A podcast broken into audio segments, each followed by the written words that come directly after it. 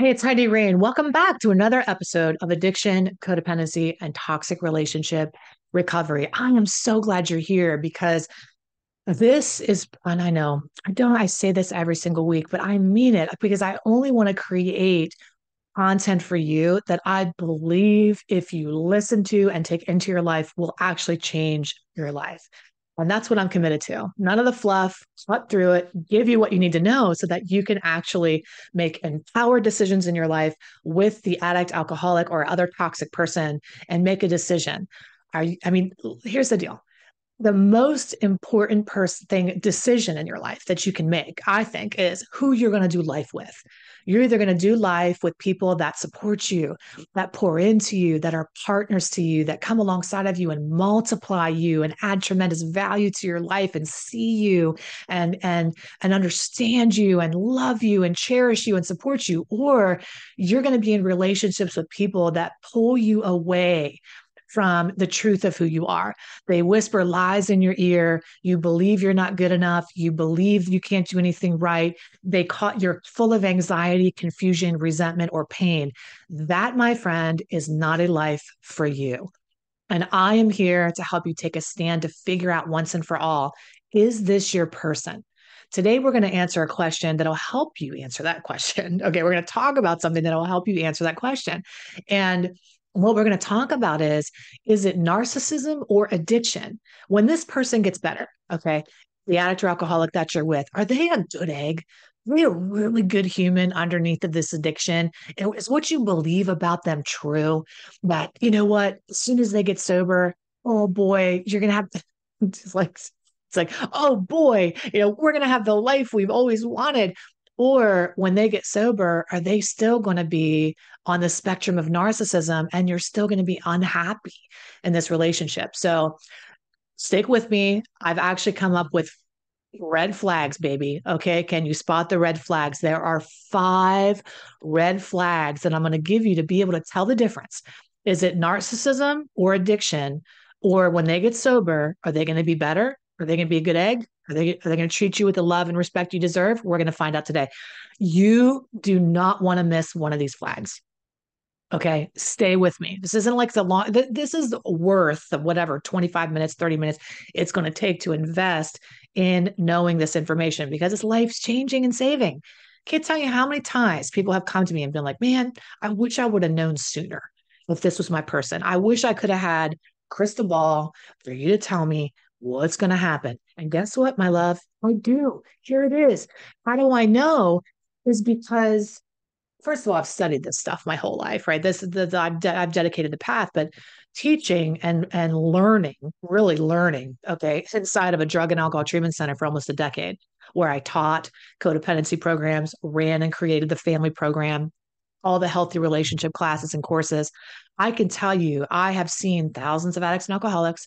I have helped hundreds of families, and there are these five common flags that are common denominators that really are going to be true across the board. And you're going to be like, wow, this is holy grail information.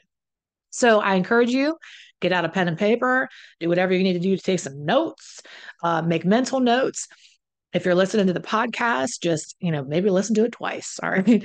So, by the way, this episode is brought to you by moi.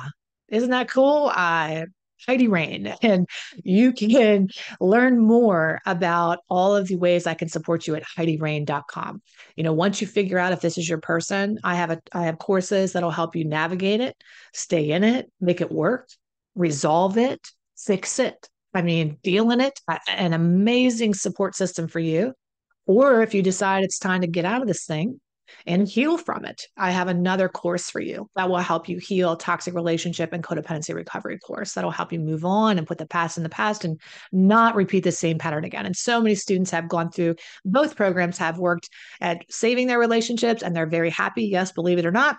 And then on the other side, I have people who have released the relationship and they are in the new thing that is uh, you know, supportive, mutually beneficial and the relationship they always imagined. And I know that's possible for you. So here's how let's do this. I'm going to give you five common red flags that are narcissistic tendencies. Now, where do we learn these things? I, like you, love Dr. Ramani. She's amazing, right? She specializes in narcissism, and I've taken a lot of her courses whenever she has her options. I her classes, I take them because I I, I like her a lot. She's one of the people that I um, learn from, you know. So I take classes. So I'm not a narcissistic expert, but I am an addiction and codependency expert, and I know that narcissism and addiction are exactly the same thing when it's active okay? So what i'm i'm saying is i'm going to take some of these character traits that i've learned along the way and i'm going to compare them to how they're true in addiction and then how you can know if it's actually narcissism or addiction when they get sober. I mean this is life-saving information if i do say so myself okay? All right are you ready? Okay we can all agree as we've learned from dr ramani and other people that one of the very first things we can recognize as a red flag of narcissism is somebody's self-centeredness you know it's all about them and and this can really range on a spectrum which is really interesting right from superiority and this is about the pump up. I'm so great. I'm so awesome. Always singing their own praises from the rooftops, you know, making everybody aware of how incredible and how awesome they are and all the cool things they do. And everybody da da da da. And then on this side, you have the inferiority complex kind of narcissist, more like a covert narcissist, where it's the victim mentality. It's all about them, but it's all about how they keep getting the short end of the stick and nobody cares about them and nobody loves them and nobody's there for them and they can't do anything because nobody will let them and on and on. So now I'm probably singing a song. And you're like, hmm, excessive self centeredness ding ding dings moves from narcissism ding ding ding over to addiction. And you're like yeah that's addiction and alcoholism. It is completely self-centered. In the face of everything else your addict or the alcoholic in your life is like they actually believe I'm only affecting myself. I'm not hurting you. I'm only so there's a real blindness to their own self-centeredness that it is when they're active they're in their addiction, it's all about them. It's about their using or getting or recovering from using or get, waiting to use or, you know, et cetera, et cetera. You know, it's it's the addiction is totally self-centered. And what you'll notice is if it's on the narcissistic spectrum, all right, and they get sober and you're like, is this narcissism or addiction? When it moves over from over here, the self centeredness to addiction, if it's healthy, in recovery, it'll start to go away a little bit and they'll have balance in their lives. They'll be like, okay, I can balance my recovery. I can balance my family. I can pay attention to you. I can pay attention to me. There's room for everybody. But if there are narcissistic tendencies in that person beyond their addiction, what you'll see in recovery is it's all about them again.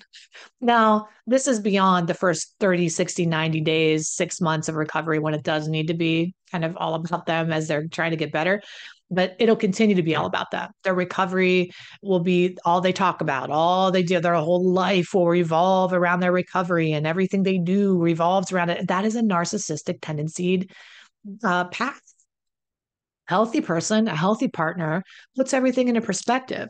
You know, whenever we, you know, recover and we're a healthy person, we recover from addiction, it, it's no longer like I am an addict or I identify that's my whole entire identity in my life. And I, I, I roll with that and it's everything to me versus, you know what, I'm a daughter, I'm a mother, I'm a father, I'm a sister, I'm an employee, I'm a business owner, I'm, I'm, I'm in recovery. You know, there are many facets to our personalities, but when somebody's totally self centered, it's all about them and their whole identity. Everybody's consumed with their identity. So, how do you know if they're not healthy? There's no balance in their lives, and it's still all about them even after they get sober. That is red flag number one that you might have a narcissistic tendency person as well as an addict on your hands. Now you can ask yourself, hmm, if this person would continue to make their life all about them, it's all about them and their addiction. And when they get sober, they still don't see me. They're still all about them. They're still totally self centered. They're doing everything for themselves and making themselves happy, and there's no contribution to my life. Then, hmm, maybe I just have a sober narcissist. That's what you're going to ask yourself. You ready for number two? I know you are. Are you picking up what I'm laying down? Are you smelling what I'm stepping in? Are you bagging what I'm mowing? Okay, good. Number dos, flag two. We can all agree on the narcissistic spectrum is a lack of empathy. That's like grade A number one, right? And we can all go, yep, no empathy at all. meaning there's no emotional availability or emotional recognition.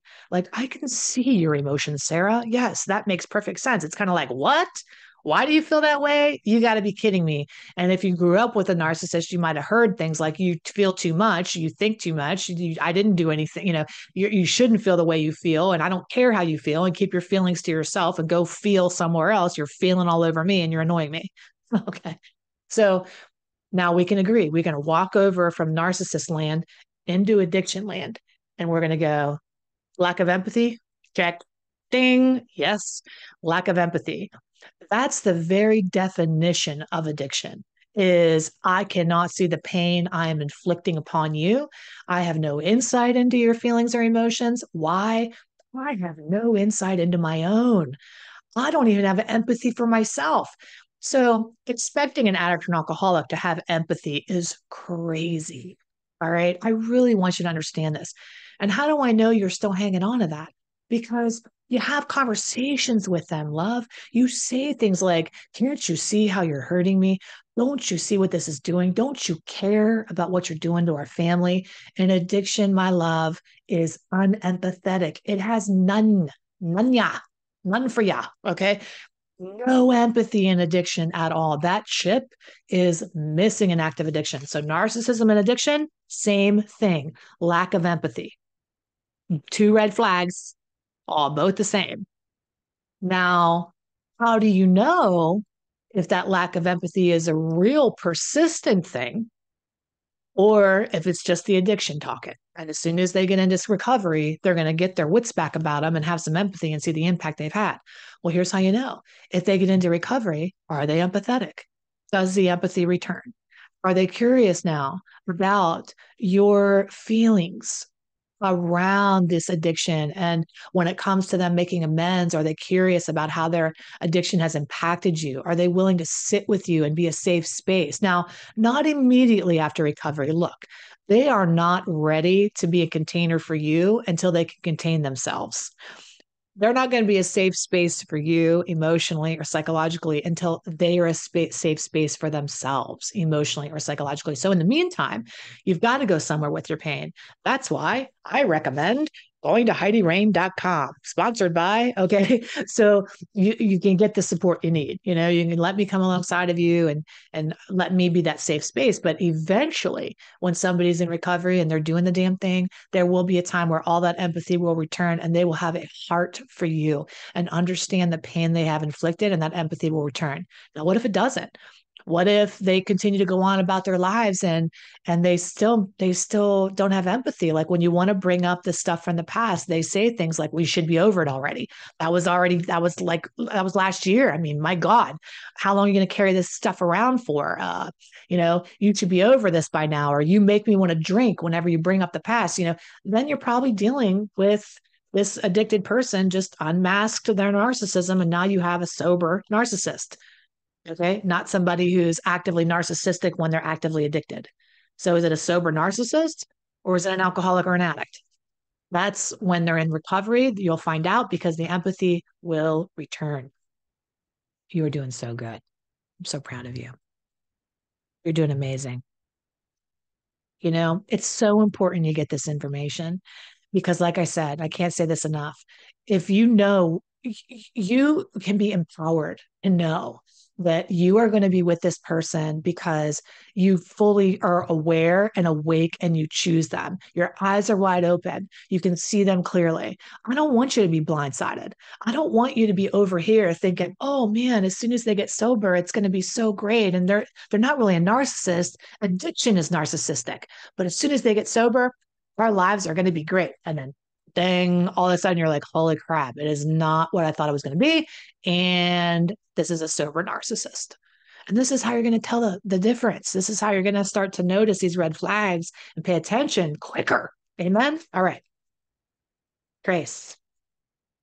We know in narcissist land, obviously, manipulation is part of the game. How many times can we say gaslight in a narcissistic video?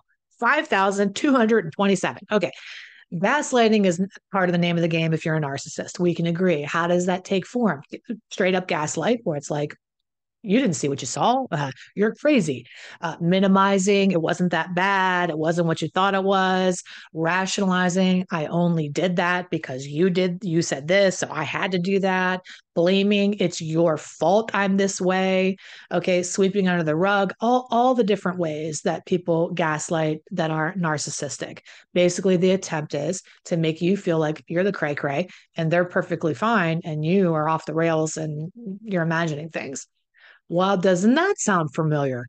Dun, dun, dun, dun. We take the trip over to Addiction Town and we're like, yep, check, check, manipulation. Addicts active manipulate. That is for shiz. And how do they do it? They gaslight you. You didn't see what you saw. That's not a beer can. I don't know what that is. That's a tulip. You know, uh, I, I'm not drunk. I didn't use today. Uh, you're you you make me this way. You make me want to drink. So you can see very clearly i don't need to beat a dead horse. This is that's a terrible thing to say. I wonder what that came about. Don't tell me. I don't want to know. That's a terrible thing to say. You know here's the thing. You're you're like okay heidi i get it. Narcissistic behavior of manipulation and gaslighting is absolutely present in active addiction. Will it go away when they get sober will suddenly the manipulation end? When I was working in treatment and I was in the treatment center for, you know, a decade, getting all my chops, learning all these things and figuring all this stuff out, what I've come to understand is getting off of drugs and alcohol is easy. Now, don't hate me for saying that because you're like, it's easy. You're right. It's the hardest thing in the world. It's easy to detox physiologically from drugs and alcohol. Not easy. It's not painless. That's, of course, it's like, Jared, stop smoking? It's like you want to tear your own face off and eat it. I mean, it's terrible, right? I mean, if anybody who's quit sugar can know how bad it is. But what happens after about two weeks of not having that in substance anymore is physiologically you're cool your body's not screaming out for it and you're not in pain now some of these things last a little longer physiologically i do know that they live in our bones it takes a little bit longer but the hardest thing to break free from isn't the drugs and alcohol it's not the physiological effects it's the psychological attachment that we have to the substance that we were using as a coping mechanism. Okay. So, what I would say in the treatment center is look, getting off of drugs and alcohol is easy. You're detox, you're done. Now you're going to detoxing from the old behaviors, detoxing from the attachment to these psychological patterns that you've been running. That can take up to one full year. So when somebody's in recovery, and they've been manipulating and lying and looks a lot like narcissism. How do you know they're getting better? The manipulation and lying is not that it goes away. It will probably be present because it's just like part of their dna for a long time. They're trying to they'll lie about things when they don't even need to lie. They'll catch themselves like why did i lie about that? That's so weird. But it's because that old behavior is what's the hardest to heal from. And what you'll notice is not that it's absent, but that there's an ownership of it when it happens. So if somebody's in recovery and they're actively working at it, they're going to say things like, "Hey, I just caught myself. I'm I'm full of shit. You know, I just made that up or I lied to you earlier. I didn't tell you the truth about this or the whole truth about this or I hid this from you." And they will be forthright and forthcoming. Now, not as a manipulation for a fear of being found out that they're going to tell you this to cut you off at the pass or you already know so they're just coming clean. This is a person who actively pursues honesty with you actively is is open with you about what they're what they're what's coming up for them and how they're doing and there there's no secrets there's total transparency. And that's how you know that you have a healing addict or alcoholic or hmm, a sober narcissist Okay. If you have a sober narcissist, they're going to continue that behavior and no change is ever going to be made. The only time they will admit it is when you call them out, when you're threatening to leave them. They continue to lie, to manipulate, to gaslight you, and there is no change in that behavior or ownership of it at all whatsoever. You have a sober narcissist on your hands. Okay. All right. I don't know why I just winked at you. That was weird. Um, okay.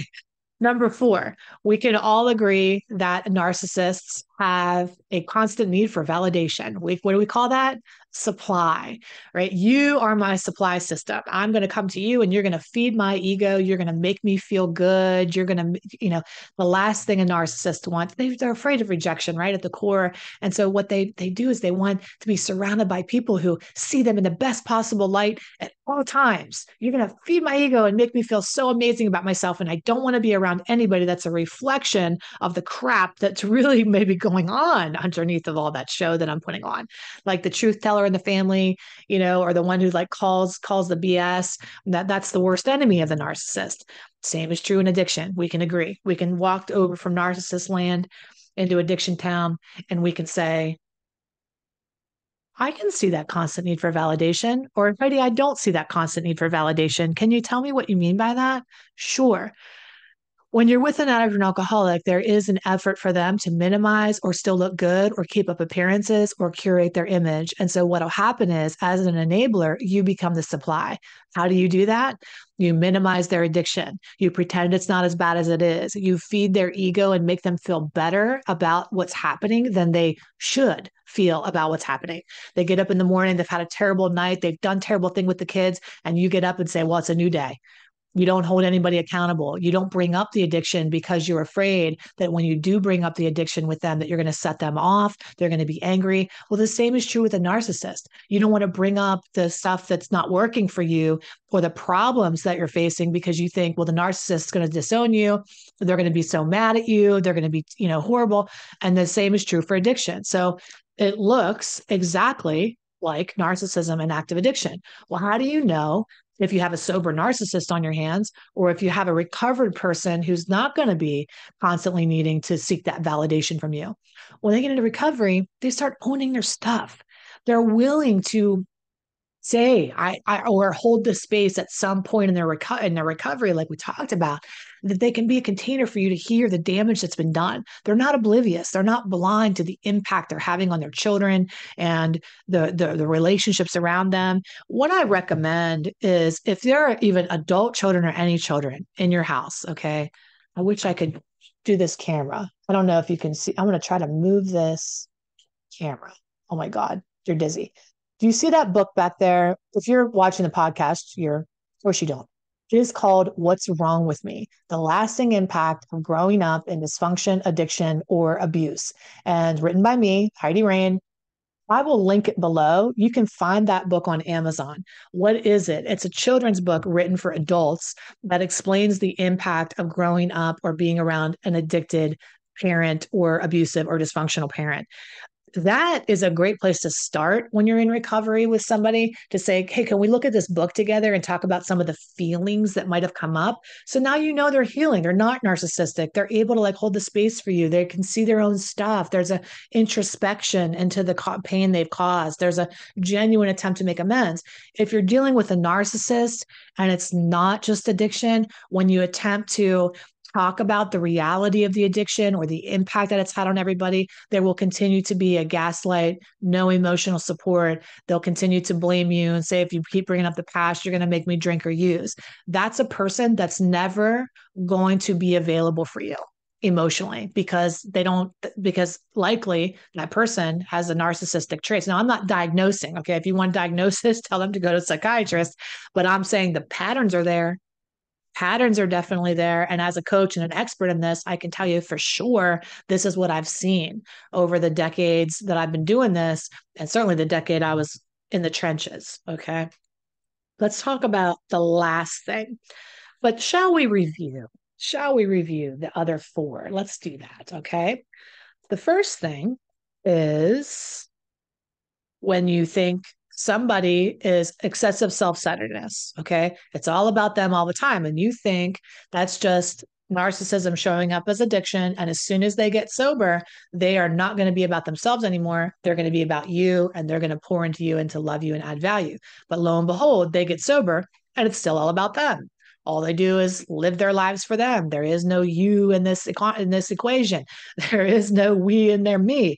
And they ignore you and still go on about as if the world revolves around them anyway. In that case you've got a sober narcissist not a recovering person. Recovering person has balance. A recovering person makes their life about recovery and you and and they have many roles right? Their mother a father a brother a cousin an employee a business owner and there's time for all of it What's the second one? Second red flag is lack of empathy. And we can agree narcissists have a lack of empathy, and ding, ding, ding, so do addicts and alcoholics. And how do you know if that's going to get better? well, they're in recovery, and all of a sudden they can see the pain they inflicted upon you. They can understand the hurt they've caused, and they're willing to listen to it and do something about it and make amends for that. Or do you have a sober narcissist on your hands? They get sober and they still don't have any empathy for you. They don't want to hear the impact this has created on you. They're not interested in hearing how the family feels. Okay. Number three. Number three.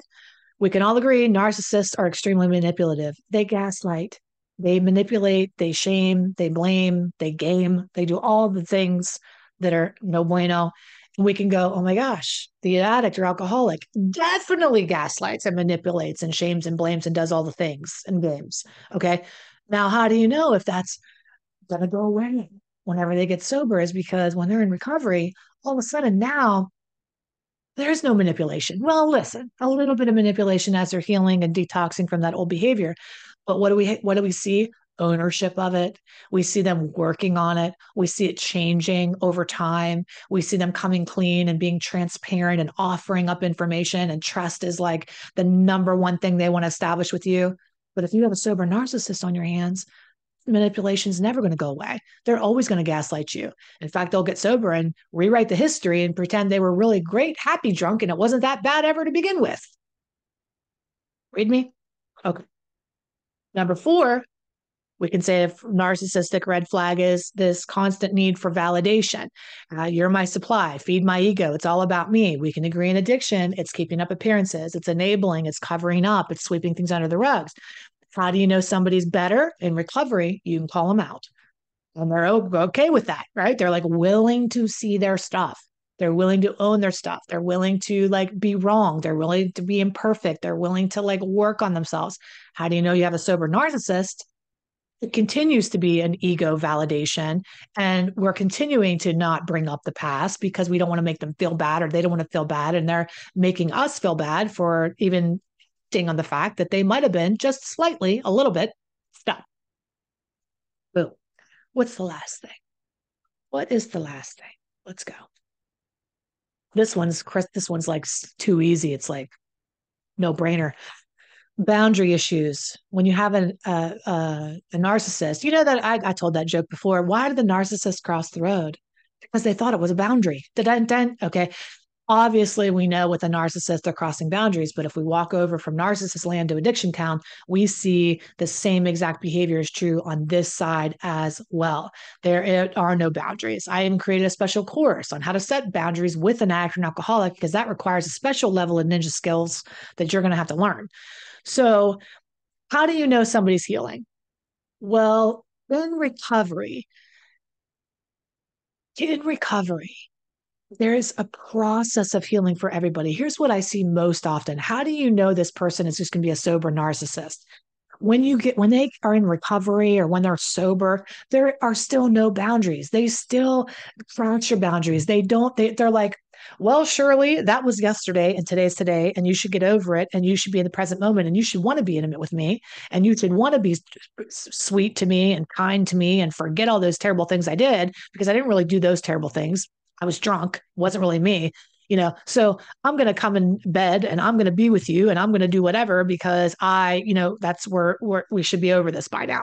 That's a narcissist that's not a recovered person that's not a healthy person a healthy person goes beth i see the damage i've done to you I've seen it. Okay. I've seen the damage my addiction has done and I've done. And you know what? I'm going to be patient and I'm going to give you what you need, but I'm not going to presume to know what that is. What do you need, my love? How can I help you? How can I support you in your recovery journey? How can I, you know, what would you like from me? What do you need to see from me? What do you need to see less of, more of? Et cetera, et cetera. What boundaries do you have in place? When are you ready to be intimate? Can you let me know? right that's that's a person in recovery that's a healthy human being that was addicted and now can see the light a sober narcissist is like i don't care what you want and need i'm going to violate your boundaries to get my needs met move on right deal with it so we can see if i present to you this person okay if you're thinking i'm going to present this narcissist to you you're going to go it's very easy for you to go and not no it's not easy because you're trauma bonded but sometimes it's easy to go yeah that's a no brainer that's a no thanks. That that's i am going to move on because i can't deal with that. That's not the partner that i want. But when you have these behaviors over here in addiction and you're you're wondering is this just addiction? And when they get sober they're going to turn into a better roses and this person's going to be awesome then you it's not so clear. It's not so clear. But hopefully what we did today was kind of mediate that question for you. What I what I attempted to do was to answer the question, how do you know if it's going to be uh, coming up roses, which is probably not the best thing either, or coming up roses. I think that's I don't know, not a good saying. Anyway, or if it's still they're still going to have red flags at the end of the day.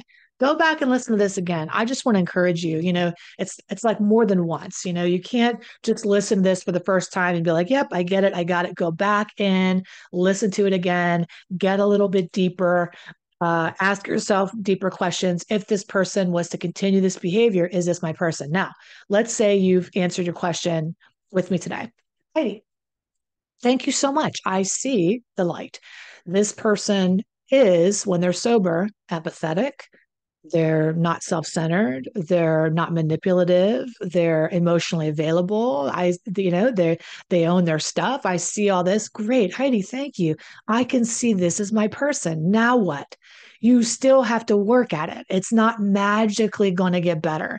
You still have to pick out the thorns that are surrounding this situation and that's where we do it in our addiction in the family uh, course. You can find that out. It's a self study course. You can get it over at HeidiRain.com, or you can come into one of my coaching containers where I can help you fix and rectify, pick out the thorns, and make this relationship as good as it can possibly be. Or if you say, Hi, I gotcha. I see we're rocking some flags. We got some major flag action over here, girl. All right, maybe it's time to go maybe it's time to decide. And then you come into my toxic relationship recovery course, my codependency recovery course, and learn how to heal from all these flags that have been poking you and hurting you and being destructive in your life. All right. I love you. Sharing is caring. Did you get value? Share it with somebody you know can benefit from it. Subscribe. That always helps. Like this. Don't just like it in your mind, like it out loud. Okay. Because when you like this out loud or you leave a comment, it helps us help more people. All right. I love you. Take excellent care of yourself. And I will see you again next week, as I always do. Or I will see you inside of my group coaching or one on one or however we get to work together. Hopefully we do. HeidiRain.com. See you soon. Love you. Bye.